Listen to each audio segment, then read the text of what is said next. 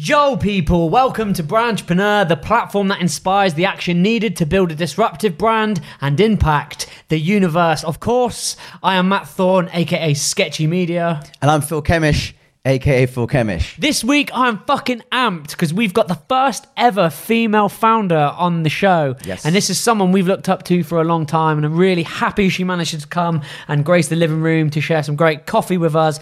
Philly, why don't you tell us who's on this week's show?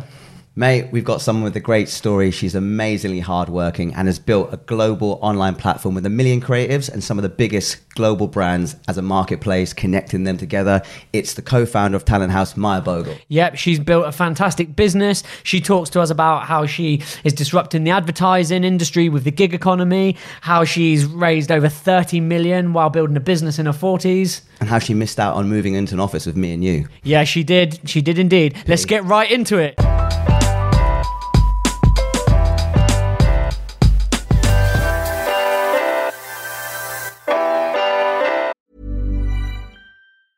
Everyone knows therapy is great for solving problems, but getting therapy has its own problems too, like finding the right therapist, fitting into their schedule, and of course, the cost. Well, BetterHelp can solve those problems. It's totally online and built around your schedule. It's surprisingly affordable too. Connect with a credentialed therapist by phone, video, or online chat, all from the comfort of your home. Visit betterhelp.com to learn more and save 10% on your first month. That's BetterHelp, H E L P. Hiring for your small business? If you're not looking for professionals on LinkedIn, you're looking in the wrong place. That's like looking for your car keys in a fish tank. LinkedIn helps you hire professionals you can't find anywhere else, even those who aren't actively searching for a new job but might be open to the perfect role. In a given month, over 70% of LinkedIn users don't even visit other leading job sites. So start looking in the right place. With LinkedIn, you can hire professionals like a professional. Post your free job on linkedin.com slash people today. Hello, everybody, and welcome to another episode of Brandtrepreneur. Today we have the fabulous, marvelous Maya Bogle on the show. She is the co founder of Talenthouse, which is a platform that connects creators, influencers, and brands. Thank you so much, guys, for having me today. Incredible. Real treat, absolute treat, and coming to the lovely studio. A treat it. for us. Look at this, turned up looking radiant and pink. I've got to, like, you know. I've And it's to chucking down my with rain outside. I thought I had to make a bit of an effort and put a bit of sparkle, a bit of sunshine in, hopefully. You've definitely brought the glitz to the podcast oh, for oh, sure. Thank you. Good job it's filmed, otherwise it would uh, be wasted. We've made it an audio visual experience just for you for this. Oh, I love it. Uh, Honours, there you honours, respect. Thank you. See, always selling. This is it. This is the first tip from Maya that Maya taught me. Um, so we've known each other for a little while, so it's, it's, it's nice to have you on the show. We've kind of probably known you for seven years now. Yeah. We almost moved into your office. I know, wish we seven had done ago. actually. I think we could see even then there was lots of different ways that we could work together. Yeah. But we never quite made that work. But we've just been dipping and dipping out over the last, what, seven years? Yeah. Absolutely. We kind of all had a common goal. I think at that time we were working as a influencer platform. We had an influencer platform, and you know the work that you were doing in terms of you know working with influencers and creators. I think we had a kind of common objective in terms of what we were all trying to achieve, and that was really nice to see that you were actually building a business that had a, a bigger vision to create some impact. And I think that's actually where we should Start. just dive into that. You know, what what was the initial problem or the opportunity you saw, which is what spawned the idea of Talenthouse? Um, really good question. I think it was really about the power of creatives and the need that creatives had to really have their work seen, to have it loved, to have it recognised, and ideally for them to make money from their creative work. And we recognised that there was an increasing problem that whilst technology is clearly a, a creator's friend, allows more people to create work, it was actually making it harder in some ways for them to sell their work you might say, well, how, how that doesn't kind of make add up. And, you know, you know, why on earth would technology stop creators from selling their work? It's really because now the consumers can stream all the music in the world for about ten pounds a month. You can probably rip off an Andy Warhol from the web and have it blown up and hung in your sitting room, and the Andy Warhol estate makes no money. So it's really tough if you're a musician or a photographer or a filmmaker in Venice Beach or Peckham or Sao Paulo or Mumbai trying to actually sell your work. So we recognise a big problem for the global creative community, and we Yeah. really wanted to do something about that. So a- sorry, and when, and when, when, when was this? This is like because you know, Talenthouse has been around almost ten years now. So was this you know something you highlighted from the very beginning? Um, the, the very, very original founder of Talenthouse, I first met him in 2007, and he was an artist himself, a musician, and he really understood the, the problem that creators were having, but also the opportunity that creators could have in shaping how people felt about things. Because you could argue that creatives, in many ways, are the people that can shape popular culture. Yeah. They can really help you think about fashion, music, trends, where you want to live, where's cool and what's not cool. So actually, creators have got this incredible ability to influence and to change the way that people feel about things.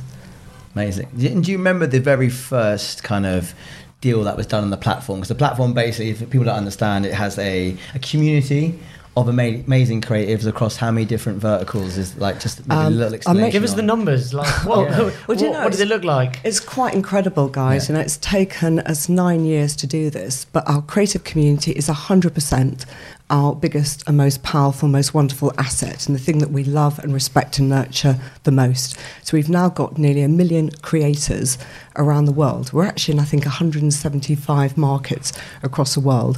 And those creators come from art, from film, from fashion, from music, from photography. Some of them are actually just good at creating concepts and ideas, or they could be just influencers as well. Yeah. So those, so you hit a m- what a million creators globally Yeah. now. How long has it taken you to get to a million? Just so we've got a bit more context in terms of the journey. So is it? It's ten years. Is it ten years And old? 10 years next year, which is going to be like a really big year for us.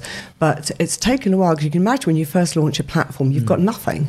You've got no creators at all. So when we very first launched, we launched with um, a creative opportunity, which was a brief to the creative, the global creative community to come and join Talenthouse and find out how they could work with some big names. So we launched with Naomi Campbell. Can you believe it? Oh wow. She was a nightmare to work with. I can tell you, absolute. Everything they say about her is true. And our guest next week. So uh, sorry. no, Sorry about that. Ca- cancel Naomi for next week. Cancel Naomi for next that. week. No Naomi. Cancel her. But we had um, added added us on the platform too, which is an incredible. Well, from the beginning. Yeah, literally, it's the first brand I brought in. I was like, woohoo, yes! Wow. Just one of the biggest brands in the world, and that really, really helped because every time we launch a creative brief or an opportunity for the global creative community, that inevitably helps to grow your community numbers Yeah. because the brand or the celebrated icon. So we work with big cele- celebrities too f- Yep. across, particularly the music industry. So we've had everyone on from, oh my God, Photech to Justin Timberlake to, um, oh my God, Childish Gambino So to. what did you do with someone like uh, Childish Gambino, for example? Like Um, how, how does it actually work? So we would work with the label who is trying to normally promote either a tour or an album or a release, and they would come to us saying, "Look, we recognise the power of creatives in actually not just producing creative work, but in also sharing that work with their communities, their friends, because creators tend to be almost mini influencers and sometimes big influencers Yeah. in their own right." So the Childish Gambino piece that was to actually create a tour poster from memory. It's a few years ago, and we had some stunning absolutely gorgeous posters, which they then featured as part of an out of home campaign, which is stunning. So It's they really actually lovely. used the content that was created by the community Yeah. in their wider campaign, which gives the artist or the creator exposure, but also assists the artist in, Yeah. in the, you know their creative output. Totally. And what we believe is really important is that when um, an either a celebrated artist or a brand actually creates an opportunity for an aspiring artist to partner or to work with them by producing content for them, that's the start of a beautiful journey. There's a little bit of glue there. And if, by giving someone back that opportunity, you're actually creating a beautiful relationship. So it's a start of, uh, you know, some almost a start of a content marketing campaign too. Because as soon as that creator looks at the brief, they're really thinking about the brand or the icon they're going to be partnering and working for. They're looking at their existing work, looking at their social channels, looking at their materials, and thinking, what kind of work can I produce which they're going to like? Yeah. So it's, it's incredible. And and Childish Gambino, I guess this probably was before maybe the last few years of him really like accelerating his career. So you taking artists as uh, you know up and coming artists, established people. How does that? What does the kind of that side look like in terms Li- of the, literally right across the board. So when we work with the labels, we've worked with literally some of the biggest artists in the world. Everyone from some of the, you know, the big icons, from know, Florence and the Machine to Paloma Faith to, to Queen to um, even people like Kylie Minogue, and take that and j- just about everyone you can imagine in the creative music space across all genres of music too. We've worked with the Bob Marley Foundation. We've worked with every type of music you can imagine. Um, But obviously, a lot of the labels are very keen to help push their B, you know, their B acts or their further ones down. And so we would actually work with them to really help them by really delivering content and a content marketing solution. Yeah.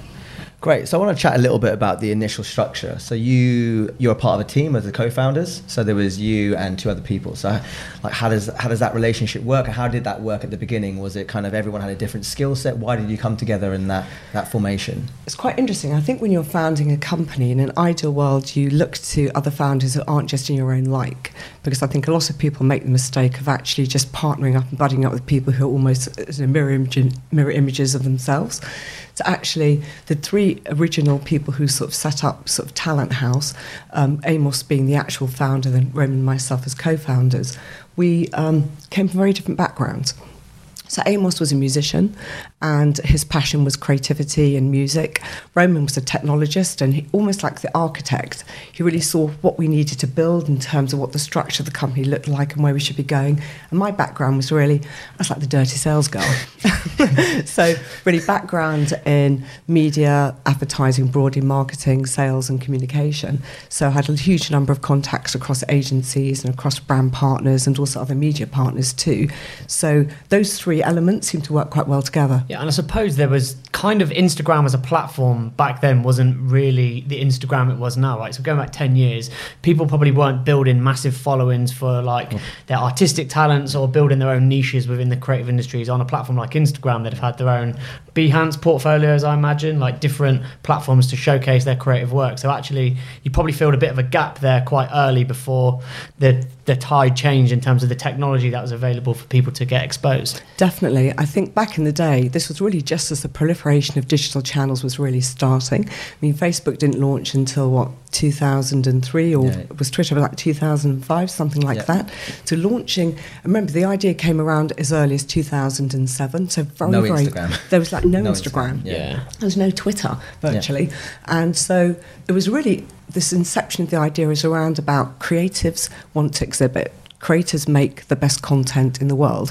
And I think our core beliefs have never altered at all. So the core beliefs that really founded Talenthouse. One was that creators make the best content in the world and they want to exhibit. They've got this inherent desire to show their work, to gain approbation for it, to gain recognition for it, for people to love it, to see it. And ideally, they want to make money from it too. But often, we've learned over the last nine years that money isn't just the only thing at all that creatives are motivated by. So the core belief was around creatives. And then the second core belief was really around creating that platform for them, which gave them that exposure, recognition, listening to what they wanted, but then recognizing that there was a commercial opportunity there too. Absolutely. If, if I just throw back to myself back in 2005, um, when I just left university and I was a designer at that point in, in my lifetime, the only the only opportunity I saw that was going to really help further my career was MySpace because it was the first place I could showcase my creative work, yeah. but actually network it with people that I could get it in front of. And I suppose the network piece was what was really um, important in that. And like we're saying, it's before Instagram, the fact that you guys were networking those talents and connecting the people to that network was probably really powerful. And the timing must have been absolutely perfect for you guys. Is that, and is that did that go some way in helping you get like the Adidas on board from early?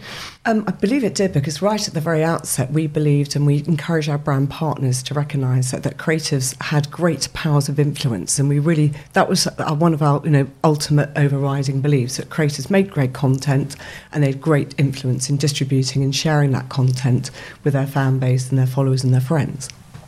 So, I think what we were trying to do was to really create almost like a social network for creators. Yeah. And recognizing that if you built a platform which was free for them, so we've always been free for creatives to join Talenthouse, that you could actually allow them to exhibit their work and you could almost help teach them in how to build their own brands, how to actually market themselves. Because back in the day, there used to be a left brain, right brain sort of controversy, which is mm. creators can't possibly sell. Yeah. And they used to hate brands. Brands are almost like the pariahs upon creativity, and creators didn't really want to work necessarily with brands.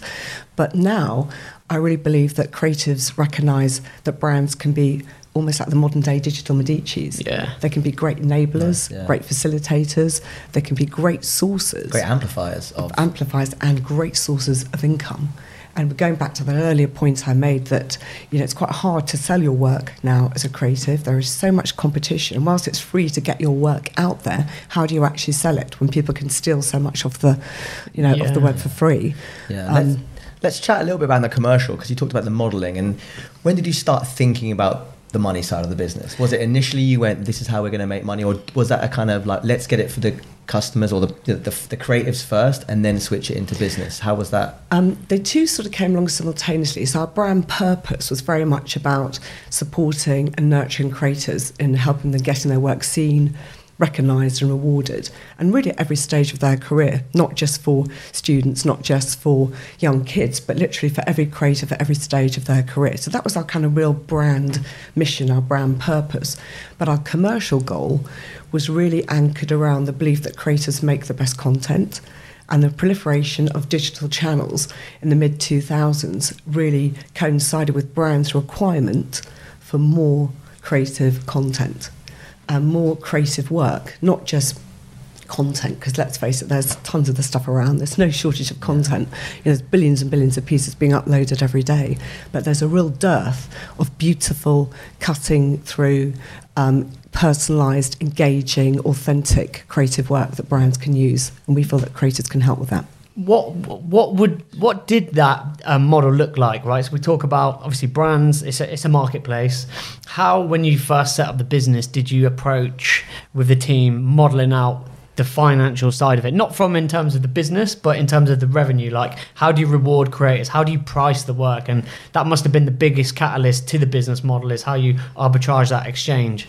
Really good question, and I think in many ways we haven't really got completely the right answer for that yet, because there's no precedent really for how much is a yard of creative work. yeah. Because Yeah. one of our initiatives can honestly generate anything from if you're doing an open source creative invite, and I'll talk a bit about the process if you want Yeah. me to later, but there are some briefs that we run which basically go to the whole global creative community, and we can literally deliver anything from 300 to three or 4,000 pieces of creative work. Wow. Now, clearly, a brand is not going to pay 3,000 times what they would pay uh, Adam and Eve or a Abbott Mead or a BBH or a Saatchi's for one piece of work. So there was no real precedent for how much does all of that creative work cost. So we had to really think about the model in terms of a platform fee, a fee which Talenthouse would take, Yeah. and then a creative bursary fee, which would be a creative amount of money rewarded Yeah. to the creative community of the work that was used by the brand. and uh, it's up to them if they want to im uh, agree of that fee if that works for them and they want to work for that fee so you've kind of alleviated the, the Yeah. pressure in I really like that. that model. I think it's a very clever way of being Yeah. able to say, here's a bursary and it's available if the creative, if your creativity would apply. Yeah. And I think that works quite well. And is, is there like, you know, just from a feedback point of view, how many people can go for one bursary? Is it specific or can anyone apply? And we work in a number of different ways. We Yeah. can either work in what we call black book close way, which is when we work in a more hand-picked, curated way with a certain part of our community. So we might work with a brand who wants complete confidentiality, um, a secret hidden brief, and they just want to work with a handful of different creators in different markets with certain specific creative skills, whether it's across photography or filmmaking or design or fashion, etc. Other brands really want the whole marketing initiative. They want to be able to tell the world that we're going out with this brief to the global creative community, and that in itself is a start of like a marketing story to actually go out and tell people about what you're doing. And in that case, you could have literally, as I said, thousands of pieces of work coming through. What we're very careful to do is to make sure right at the outset the creative community know exactly what's expected of them, what the rewards are, what the deadlines are, what the creative assets are, what the brand guidelines are, what the do's and the don'ts are. The worst thing we've ever done is to make it too open. Like, hey, send in your moment of happiness, which we did with Coca Cola once. That was just awful. so Let's just, let's just touch on that. So Oh, like. I like a story when things go wrong. Oh I think we can learn a lot from the we've got we we've got a lot of that. I mean, um, one thing that we've really learned over the last nine years is it's all about the brief. You really have to respect the creative community and come up with a proper, credible, authentic, creative brief, just as you would brief your creative agency. Yeah. And often that brief may have, may have come from the creative agency. It might be an extension of the work that they're doing, which is what it normally is. There might be an amplification. So the agency might have produced one hero piece of work, one stunning, gorgeous piece of advertising. But we all know multiple channels, mul- multiple markets. You Yeah. need so much more than one piece of work. keep the now. conversation going with creativity. You really do. Talk about this uh, Coke uh, example Oh. because I think that'd be quite interesting. To see when, Okay. when Coke does it wrong, I mean, Well, this was for one of the World Cups. I think it was the one eight years ago, not four years ago. Yeah. And it started off as a really credible brief for a creative to go into a studio to have sort of some work recorded with a senior producer. And it sounded like a really credible brief. And then as we got closer and closer to finishing, finalising details, getting ready to launch, they started moving the goalposts literally. And talk about World Cup, Yeah. it's a nightmare. And um, it became more and more of like a UGC, user generated content piece of creative. And it was awful. It ended up literally with a brief which was send in your moment of happiness around the World Cup or something. And you just, can you imagine the kind of work you got through? It was like, you know, was he- it? you know, was like kind of his Uncle Fred sitting on the sofa with a bag of chips, or you know, and there was another girl jumping up and down in her bed, and the work that came through was not from creators; it was just really from, it was like you know, just consumer. I think it's it a was really. Like, it was really Yeah. from the crowd, and you know, some people talk about crowdsourcing. We don't believe Talenthouse is crowdsourcing. It's all about working with the global creative community. It's a curated community of creators, not the crowd. Off the back of that, did you have to refine anything within the platform? Was there some of the features that you had to change to allow that to not happen again? Like, what was the action you took to, to fix that? Um, we, we, we grew a set of balls, and going back to football analogies again, and we actually learned to say no. And so over time, we've really learned how to engage the global creative community in an authentic way, in a way that they're going to love and they're going to respond, and they're not going to go, oh my God, that really sucks. That's just brands taking the mickey. Yeah. This is a horrible speculative brief from brands who aren't going to pay us the right amount of work, right amount of money for the work. So we've really learned how to write that brief. So we've become quite a safe pair of hands for our brand partners, and we do push back now. We'll say that isn't going to work. You have to trust us. If you launch that, it's just not going to get the kind of work you want back. I think that's a really important a part of your journey and growing any business. I think the ability, which you pu- pulled out here, to say no, mm. because not all work is the right work. And secondary to that, the fact that when you brief something, we get it from an agency point of view, a brand briefs us, and the brief, the brief just isn't good enough. And you, you're only as good as the brief. You're absolutely right. Um, I think those are two really important points for anyone working in the creative space that you've taken and as part of your journey. So we're we're nearing your tenth birthday. Um, so let's just look back on what it was like in the first year before your first birthday when you were a baby baby business. How how did how was it born? How did it come about? So there was three of you guys that started it. But what was all of your situations individually? Because I think a lot of people are always reluctant to to take the first step into building a business, or they don't understand how to do that. People don't understand that they necessarily might have to work in their spare time and juggle other jobs. Like, what were you guys? What was your situation at that time? Well, at that time, I actually left my business. I had a celebrity product placement company, so I was putting, you know, brands on the backs of celebrities, mainly backstage at music events like Wireless and the NME Awards, etc. Loads of fun. Met a ton of lovely celebrities. Dizzee Rascal was amazing. Yeah. He's quite a laugh. But, but and then um, Roman, my co-founder, his background was really product and technology. And he just had a successful exit with his company, which is a VoIP company, Voice over Internet Protocol, and he'd sold his company Jajah to Telefonica.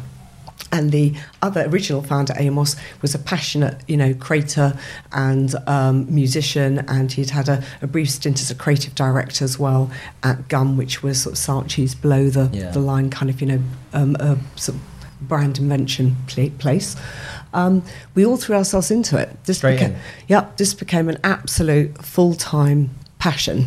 And who invested the first bit? Was it the guy that had sold his agency, or was it all of you went, we're going in? How did that Um, structure? it was it was Roman, my co-founder. Yeah. He, he was the first big investor into it. But then we raised some corporate money too. At the same time? yeah. So you So went double raise. He was an investor and a shareholder and working. And we exactly so we literally were fully vested in, and we Wow. built quite quickly. We ended up initially being a Mountain View headquartered company. We had one office, which was in Mountain View. So technically speaking, I was working for Silicon Valley company, which is quite weird you know, coming from, you know, lovely sunny Barnes and, you know, very sleepy part of Barnes in London, I can tell you, Yeah. and to suddenly sort of this, this Silicon Valley And Mountain View address. Were you? Yeah, I was used to go over there very regularly, and it was just bizarre going to. If you've not, if you've not been to Silicon Valley, you must go. It was quite crazy, um, and so we literally started to build the team quite quickly.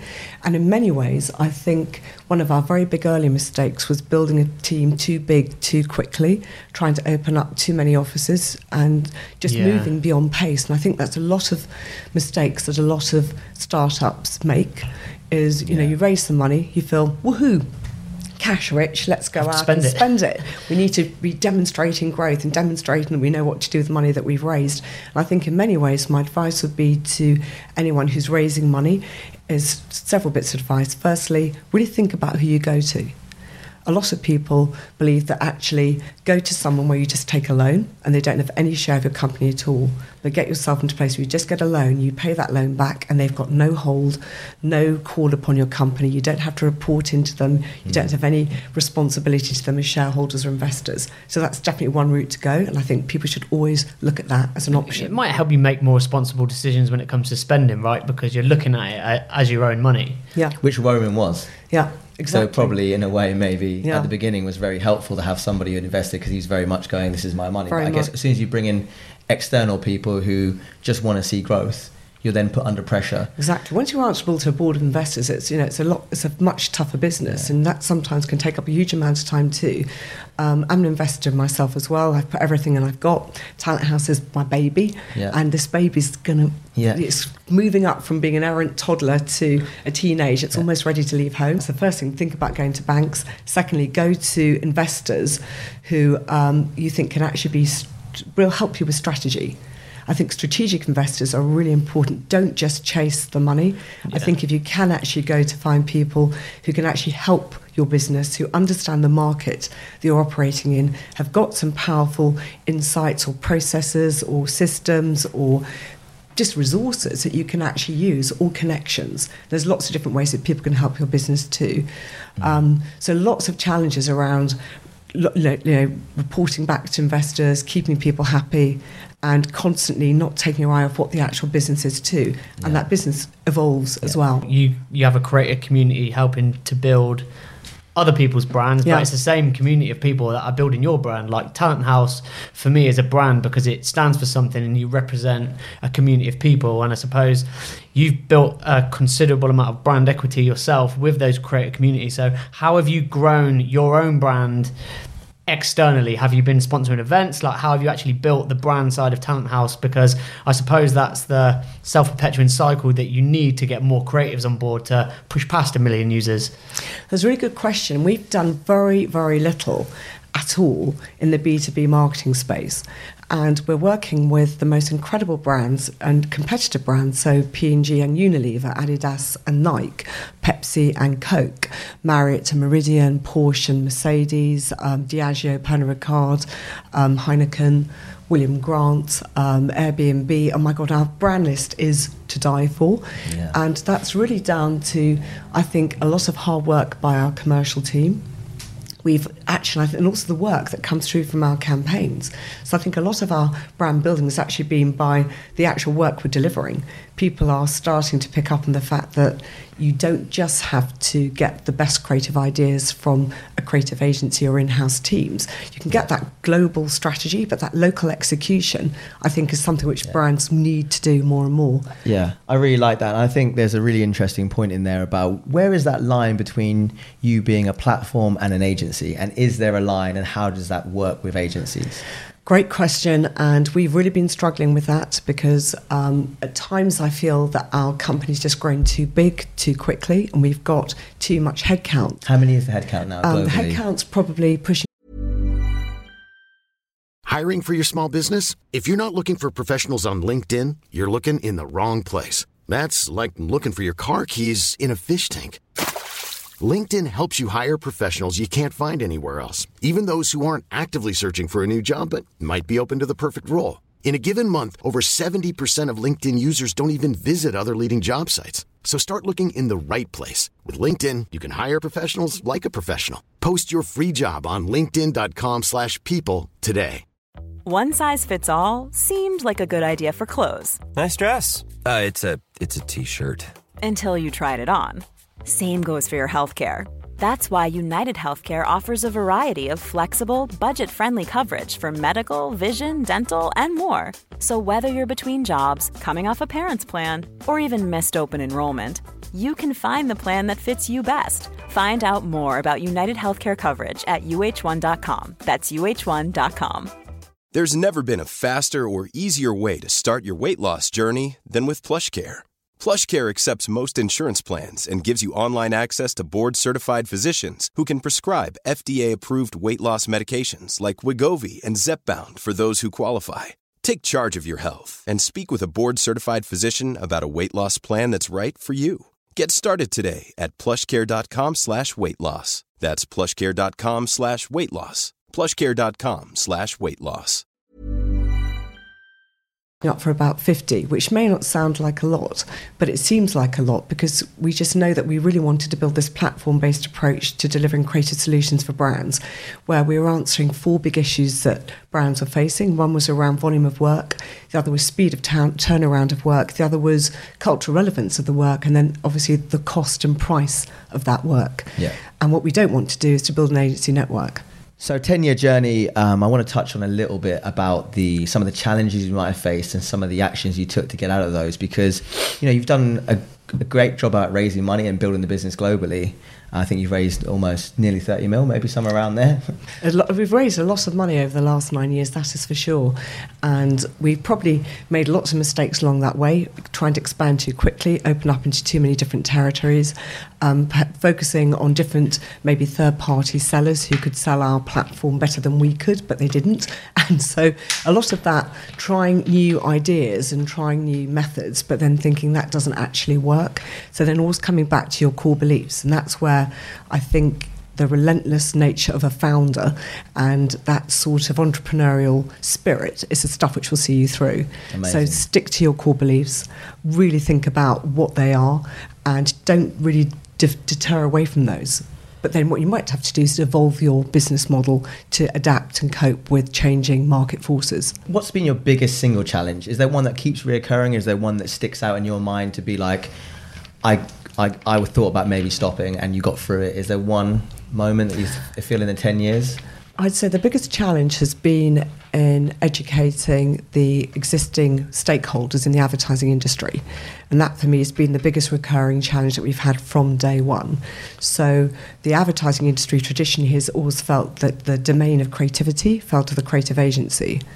And anything outside of that was seen as dirty, nasty, cheap, scuzzy kind of crowdsourcing. So that was something which we've consistently had to challenge and to prove ourselves against time and time again. And initially, we put a lot of our resources into targeting agencies.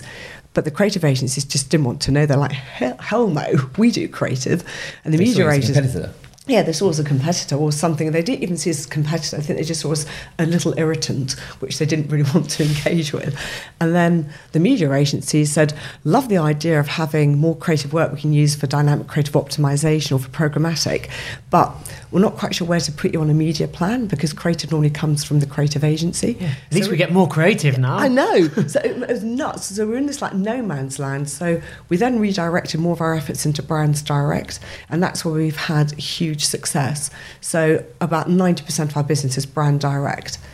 Good news is the agencies are starting now to come back to us to talk to us. So recently we did a campaign with um, Omnicom Media Group for McDonald's, um, a campaign for um, Mindshare for Fox, and I think we're about to launch a campaign with, or we have just launched a campaign with Isobar, part of Dentsu Aegis Network for General Motors. So the agencies have recently just started to re-engage us, and we did one with BBH for Unilever, and another one for Lambie-Nairn for O2. So the agencies are finally going, do you know what? You're not an irritant. Yeah. You're not actually just something we don't know what, what to, where to put an immediate plan. You can actually be an ally. You can help us. You can support us. You can give us access to that cultural cut through you know creative that's going to stop that thumb scrolling. I can still imagine there's a lot of agencies and some of the old dinosaurs out there that still don't want to have any of it and still want to own that whole process. I mean, we come against them all the time in, Yeah. in some of the work that we do, especially from the influencer perspective. So you must still have a lot of friction. I can't imagine that it's completely gone away. Absolutely. And, what's the budget line you're taking? Who are you taking out? Because ultimately, Mm. as a business, you're there's only a certain marketing spend. So is there a budget? Where are the brands finding that money to Yeah. give to you guys? influencers? Who are you robbing?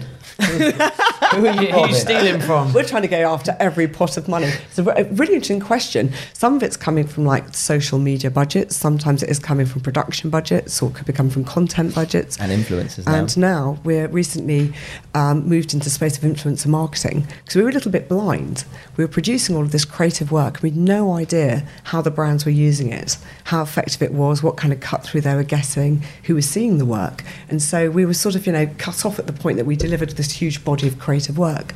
So when the final stages of acquiring an influencer marketing company, we love them to bits, great technology, and they can do some really cool stuff with actually attribution. So getting influencers to swipe up with this card, and then that goes into your iOS wallet or Android passbook, etc., on your phone, and you can then use that in store to drive people in store for promotions and offers. So like a real completing that 360 circle. Really Interesting. interesting. Yeah.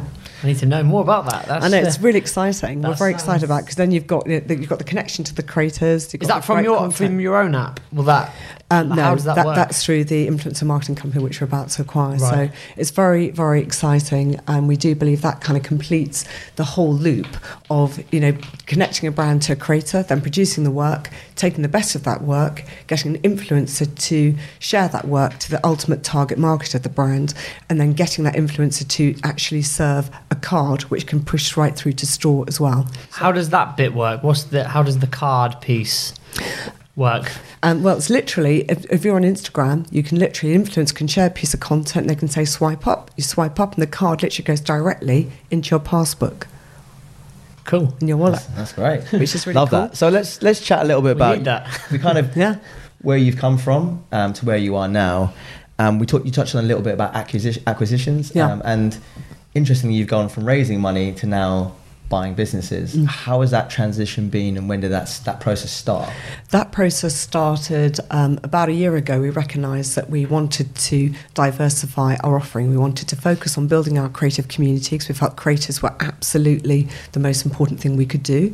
And our ambition, I suppose, is to build the largest collective of creative minds in the world and a collective of creatives that want to help brands shape their marketing communications. And that's a really powerful positioning, we believe, because we do believe creators have got the ability to produce work that's going to inspire and provoke emotion and passion and build brand affinity and brand love. chatted a little bit earlier on um, before this on gig economy and the kind of future of how creatives work and that's something your platform has kind of i guess inspired for the last 10 years you kind of built on that um, ambition so can you chat a little bit about what you think that could be the future of in, how can advertising tap into gig, gig economy I think the gig economy is is being demonstrated. I mean, I hate to use Uber and Airbnb as examples, but I mean they're probably the most the best, better known examples of how that gig economy and sharing shared economy can work. And creators are absolutely prime for that movement and that marketplace because it allows them to work independently, allows them to work in addition to another paid job that they might have, and it allows them to access briefs and opportunities from literally every corner of the world from different brands. So I do believe that this sort of open source model is a fantastic way to support the gig economy and allowing creators to make more money and to have their work seen by more people.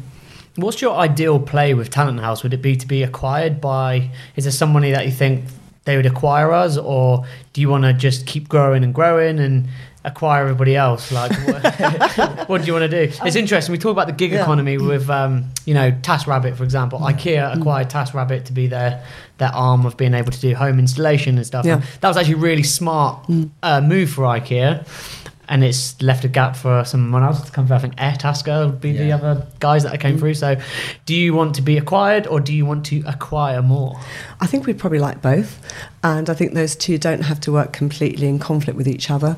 So we're already talking and exploring other creative communities that we recognise there's huge benefit for them to sort of align themselves to the Talenthouse sort of super brand, if you like, with all these different brands sitting underneath it. Um, because we've got those relationships now with brands, we're building more relationships with agencies. We can act as a very smart technology platform to engage brands on a B2B level, but still recognize how we can support and nurture creators. Um, ultimately, do we want to be acquired? Probably, yeah. Who? And Who would- who would well, there's a few potential people I think would be daft not to look at us. I'd, Yeah.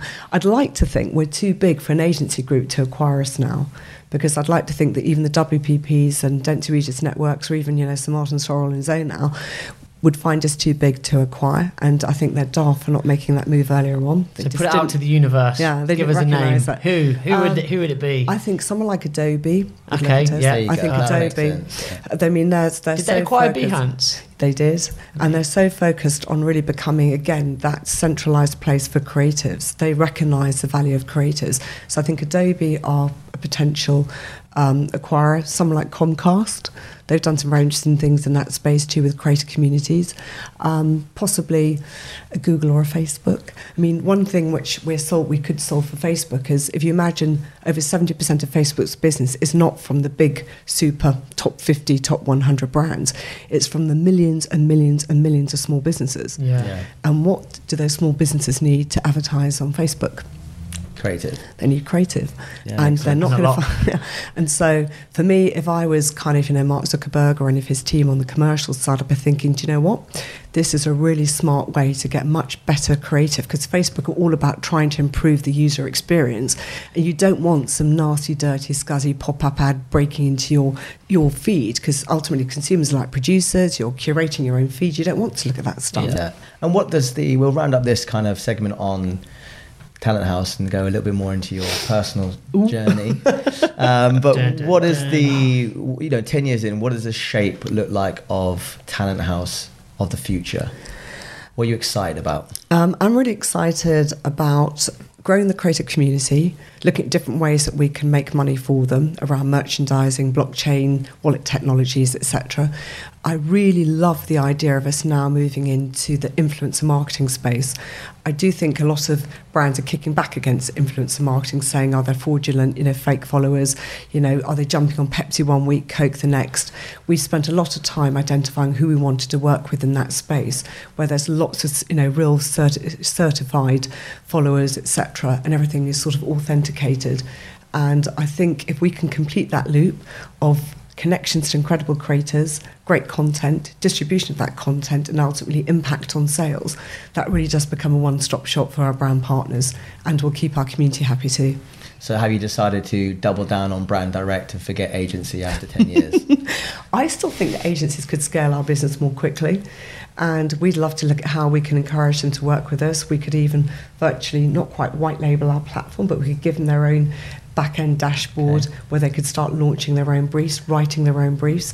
We're exploring something which we're calling the three sided marketplace. So, not just brands and creators directly, but also looking at how there are now increasingly lots of freelance, you know, account directors Yeah. or strategic planners who might want to be able to advise a brand on shaping their communications but can't source the creative work. Yeah, So really we- interesting. Yeah, so we could so we could engage that three-sided part of the marketplace that Yeah. could scale our business. You could really be the quickly. ultimate frenemy, and then the Yeah. agencies will Yeah. be friends with you because, yeah, they're they're a funny bunch, and ultimately you're you are there to take them out at some point because. As we've found with a lot of mm. young creators, you know, especially kind of in the more videography space and cinematography, you know, there's small outfits of people that are can produce stuff much cheaper, much more agile. And actually, the question for us a lot of the time now is is there a need? What is the role of an agency in the future? So I imagine there is a lot of friction, and I don't see that going. And maybe you can alleviate that with the the white label thing. I think that's that's definitely a possibility. I mean, if, I- if I was running an agency, um, I think I would fire a lot of people, and I'd keep some really brilliant minds inside the agency. I'd want to have the best stra- strategists, the best planners, the best people who can really advise that brand where they need to go. So almost like that McKinsey Boston consultancy group, Pete. Not just looking at the output, but really thinking about the direction, the strategy, that real piece of hero creative work, then I would outsource to a platform like Talenthouse.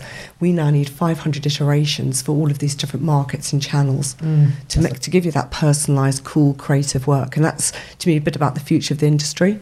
Yeah. And I suppose it would make a lot of sense for you guys to, you know, it's probably not a sidestep, but go more into the um, the freelance route as well as the creative route, right? So you can actually build teams that can deliver creative on spec versus commissioning artists. and, and that creative might be a creative director, a videographer, a producer. So when we put together, I mean, our, you know, our agency was, was built agile. Our agency was built around being able to deliver content at pace, and that included having a network of people who were the best in their field. Me and Matt working on strategic elements, and then distributing it to people and amplifying it on platforms. So our model You've was done that very brilliantly, similar. and that worked so well Uh, for you guys. I can see it's- where it would work. As the a role for us is about helping uh, brands and businesses with their actual business challenges Mm. and their commercial challenges. Ultimately, marketing is about driving sales and transactions somewhere. And I think the whole agency landscape has kind of muddied that a little bit. So they focus on what's the funny ad that we can create to take to TV. And that's actually not necessarily always the best thing to do. It might be memorable, but sometimes there's real big business challenges that Mm. teams of smart people need to come together to solve. They definitely do. And I think the CMO is under increasing pressure from the CEO and the board who's saying, is this marketing really working? Yeah. You know, what, you know, is that the first thing we're going to cut? And I think brands equally also getting smarter. They're asking tougher questions of their agencies. They want more transparency over billing. They want things, they want more work, they want it faster, they want it with more cultural relevance, and they don't want to pay as much for it. So the agencies are under a heck of a lot of pressure. Yeah. Squeezed out of the Yeah. game. Squeezed so out. margins are getting squeezed and squeezed and squeezed, and we'd love to think that we can support that structure. You know, I think our industry is an amazing industry. Yeah. Yeah. You know, it can really I've- do such wonderful, powerful, good things. I think it's less about creating an advertising agency and more about an alex- ele- uh, sorry, no, it's less about creating an advertising agency, but more about an acceleration agency. Like, how do you get things quicker? Because that's the market we're in. Like, there's, Yeah. there's, you need pace, and I feel that's something that when you talk about the struggles you've been through and actually leaning up to stop the growth and actually focus and double down on what's working, it's actually probably one of the biggest you know areas that I think any business needs to, to learn from. And I think you've got a good example of thinking about what the future is and then trying to prepare for it now because the future is now. We, we talk less about advertising, more about earning attention, right? We've got declining attention spans from all of our the next generation of consumers is getting small. Less than six seconds attention span. People will not respond to advertising hmm. in the future for sure and it's decreasing now. So how do we navigate around that? And one of the things we always say to brands is it's around native content. And i think what you guys are building is that real great hub of people that can create native content at scale and i think you know you're definitely a bubbling pot of it, it will go in the right way for you guys Yeah. Thank you. I, th- I do, uh, we touched on it earlier, but having creative made by people who can really empathise with the ultimate target audience as well, or are actually members of the target audience too, is a huge plus as well. If you're trying to engage the LGBTQ community, don't just slap a bloody, excuse my language, Yeah. um, if you're trying to engage the LGBTQ plus community, don't just slap a, a rainbow Yeah. on your logo for Pride Week. I mean, that's really, you know, seriously? No. There's got to be better ways of doing it. I think you're right. It's about that connection and about the human relationships, which you talked about. You know, Yeah. about technology isn't invincible. It's going to come and it's going to change the way we work. It already has, but you're actually helping with the human connection between a creative and their audience and the brand and the content. And I think that's a really beautiful space to kind of be able to work on, and something that um, all agencies and brands need to be thinking thinking about. Yeah, I definitely think that technology isn't defensible, and there's always going to be a smarter, quicker bit of kit around the corner. So in, incredible journey so far and i wanted to touch on a little bit about your personal journey um, i met you you know we met you seven years ago and i remember you walking into a room and just absolutely owning it and me being like who the hell is this woman like can we move in i think the first thing we said can we move in with you can you And you adopt said me yes. was That was mine the best offer I had had all week. can, can you adopt me was mine Uh-huh. And um, do you remember I got told off for calling you my media mum? I'm not allowed to do that anymore. You're, Oh, you're I my, don't mind that. You're my you're my media sister, which is Oh. what I'm allowed to i was say so now. sad we didn't get to move into that little office with you in the muse we should have done that. That would have been amazing. it would have been great Yeah, But do you know- do I do think mentoring and helping people in industry is really important. I've, you know, one of my kind of common beliefs is what you know what goes around comes around. You should always give give something back. I think it's really important to do that. Believe in And, karma. Yeah, I really believe in karma, and I don't believe in burning bridges with people. I think it's really important to be nice. I think manners are massively overlooked, and there's an awful lot that I think perhaps that younger generation could potentially lose touch with if uh, everything is interfacing with a piece of kit. It's very important not to lose that human relation piece. I Com- agree. completely. And you've obviously kept a lot of your network as you've gone through the industry. You've been in this industry and working in marketing, advertising for how many years? Um, over 30. I first joined the industry in 1984. So I'm 56 now. Wow. And um, so I was very late sort of coming back into a sort of a startup, really. I sort of, you know, past my mid 40s. And it was quite nerve wracking, a big challenge because I was, you know, doing quite well with my little product, you know, celebrity product placement company. Was never going to make an absolute fortune with it, but it was great. It was lots of fun, ten gigs a year, and it was, you know, all cool and tickety boo. But there was something about the Talenthouse vision and mission and brand purpose which just ignited fire in my belly. How did you manage to stay? This is going to be one for the female listeners. Hopefully, we get a few of those. But how have you? What's been your secret to looking so good? I don't know if that's true or not. Um, having Mauritian genes has really helped. And my dad, bless him, um, was 91 when we lost him, and he just had incredible skin and, you know, was, had great muscle tone and everything. So um, I think I eat relatively healthily. I probably drink a little bit too much at times, but not all the time. And so I think Mauritian genes. And what- But thank you. So that doesn't help anybody. That's not Mauritian. So great. But smiling, I Smiling, think, yeah, I think I, you've got a I really, smile. really believe that if you've got a positive energy about you and you're a positive person, then that reflects on every part of your life. And even at its deepest, darkest times, of which we had many times at Talenthouse, when literally we felt we didn't have enough money to pay the team, not not a money, not, not money to survive or operate as a company, you just keep on digging. You just keep on going for that extra bit of resolve, that extra bit of, you know, innovation. What can we do to solve this problem? Yeah, and and you're constantly looking for solutions, not for problems. What do you do if you get to that point where you think that you can't pay anybody? You just dig deep again. You find out who you can go to. You beg, you borrow. You don't really want to steal, but um, I mean, I use that term very loosely. But you know, that's where you know, time and time again, I would go back to sort of putting money into the company, as did my co-founder. Um, you go to existing investors. You go to potentially new investors. Um, you go to factoring companies because often we were crippled by accounts receivable. So we'd often have lots of money owed to us by, in some cases, agencies when we we're working with agencies too.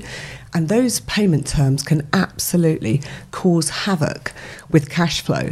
So, one big ask I'd make to any big financial directors of big organisations, companies, or agencies is have better payment terms. Think about those platforms and those new companies and tech startups where cash flow can really cripple and sometimes kill businesses. And we've been lucky, we've not been killed, we've always managed to survive. really, really interesting. It's something that we suffer from scaling the business as well at the beginning. Definitely Yeah. not being Yeah. able to pay ourselves for a few months because people didn't pay. And I remember going around and having to pick up money like cash from a from a, a, a client because we couldn't afford to buy Christmas presents second year in. And like I said, people don't realize those harsh stories. So in those really dark moments where everyone's probably doubting yourself and you're doubting yourself, obviously affecting your own mental health as an entrepreneur, very difficult. What are the things you put in place to help with your own mental health and the balance between you and your family? Like, I'd say you go back to your core beliefs around why you actually started the company, what your core beliefs were, and actually the business model, the opportunity. And if those are still sound, which I absolutely believe for Talenthouse they are, that gives you this huge sense of resolve and comfort thinking we will get through this. You know there will be light at the end of the tunnel. You take time out if you can. I find that I've got two dogs, so for me, if I literally get to the point where I'm just going stir crazy at a laptop or on a phone, I'll just like down tools for a bit and go out for a walk with the dogs or something. Um, I often talk to my ex husband, Nigel. He's been an incredible mentor, an incredible source of comfort, wisdom, inspiration, and resource for me. So I do think it's very important for any founder or any startup surround yourself with really good people. Make sure that when you're building that team, get people that aren't just in your like, and don't be afraid to ask for help. Always be prepared to go to people and say, "Look, this is where we're at. We need help. Can you give us some advice?" You'd be amazed what people will do. I suppose that's a testament to what you said earlier about not burning bridges. The fact that your Mm. ex-husband still, I imagine is still quite close in terms of how he can help uh, shape and give advice to you. Absolutely. We're very, very close. We see each other about four or five times a week. More than before. yeah, actually, probably more than we were married. And so, no, he's been an incredible mentor for me across, um, well, I've known him for over 30 years, but particularly for the last nine years of Talenthouse. He's a huge advocate and a huge supporter of it too. He recognises that we are doing something extraordinary in the industry. And at the heart of it, there is real brand purpose and good and altruism serving the creative community. But there's a really fantastic commercial model there too. Great. And I think um, there was a quote that you, uh, well, maybe a lesson that he had passed down to you that um, I listened to one of your podcasts and it, it came across and something that was I found really interesting and maybe a, a, tip for someone. It was about um, the ability to focus on what you're good at and then leave the things that you're not. And I think it's a really interesting point that you made that as you grow up, you're told try and get better at maths or try and get better at you know history because you're not that good at it, but you don't really double down on the things that you're great at. Absolutely, and I think it's very important again to complement your skills with other people around you who've got different skills. And I'd always look to hire people who are better than me. As you once said to me, I think, Phil, if you're the smartest person in the room, then you know you're in the wrong room. So su- surround yourselves with smart people and make sure that you look at what you're really good at, you make those peaks higher, and the things you're bad at, not quite sack them off, but certainly find other people who can actually they're better at them than you. So let's dive into the Brandtrepreneur High Fives, and these are our kind of key takeaways that we want to leave our audience with from each of our guests. And you know, we're all about we we don't want to be about motivating people; we want to inspire action. So we're going to run through the uh, we're going to run through our high five. So the first one: what's something that you can't live without? My mobile telephone, terribly dull, but I couldn't live without it. A book that you would recommend? The Tipping Point by Malcolm Gladwell, I particularly liked his point around the 80 20 rule, which is 20% of the people tend to influence 80% of the people. And that's very true for what we believe about the creative power of creativity and influences. Completely agree on that. One piece of tech that you'd recommend? We use Slack internally, which is a very cool intranet tool, and it's worth looking at. It's cool. Helps with team collaboration and really Absolutely. Gets rid of the shit emails that people have to deal with. on Yeah, we're trying to like you know back off emails and you know use Slack. Although I would say also pick up the phone. Don't be scared to pick up the phone and talk to people. It's massively It's underrated, a- and a lot of people hide behind emails, hide behind you know instant messaging, etc. And we're building a generation of kids that can sit in a room together and not actually talk, but WhatsApp it on a group. So I'd say pick up the phone, talk to people, ask them. Email less. Um, your favorite entrepreneur? not very popular by a lot of, with a lot of people, but I suppose when I was growing up, it was Richard Branson. Um, love I just think the Virgin, I with think the. Virgin brand is extraordinary, and the different ways he's diversified it is quite incredible. And lastly, uh, your favorite quote or a quote that you live your life by? What goes around comes around. I really do believe in karma and the the power of positive attitude and positive action and you know not undermining people but supporting people mentoring people giving something back and it's amazing what comes back to sort of, you know serve you further down the line it's like wow you know but don't do it expecting something back it's almost like that pay it forward thing Yeah, I love that. So Maya, thank you so much for joining Been an us. incredible It's- guest. Incredible guest. and our you are- first woman. Yeah. really show. Yeah. hopefully Yeah, not we- the last Definitely not the last. Not the last. We've um, you are one of the most passionate, um, you know, entrepreneurs that I know. One of the most positive entrepreneurs I know. Um, and I'm, I'm really glad we got to interview with you. Thank you Hopefully so the next much. year is massive, and I hope we get an invite to the 10 year, the 10 year party for Talenthouse. So just for everyone that wants to maybe connect with you personally, and then Talenthouse, just give us a little sign off on what that is. Thank you so much. It's Maya at talenthouse.com. I'm on LinkedIn, Maya Bogle, and um, you can find me across most of social platforms too. But it's been absolutely a treat, boys. Thank you, not boys, gentlemen. Gentlemen. Thank you. You've seen us from so- boys to men, so you know. Thank you so much. bended knee, and yes. you know, it's just it's been brilliant working with you, and getting to know you. Uh, one last segment I wanted to just drop in. I went out my way last week when I was in Edinburgh to uh, an amazing coffee shop called Fortitude, and they're actually a roasters. And I thought, what better roast than to deliver you someone who's faced adversity over the last 10 years? So today's coffee was a Fortitude roast, and you like it very milky.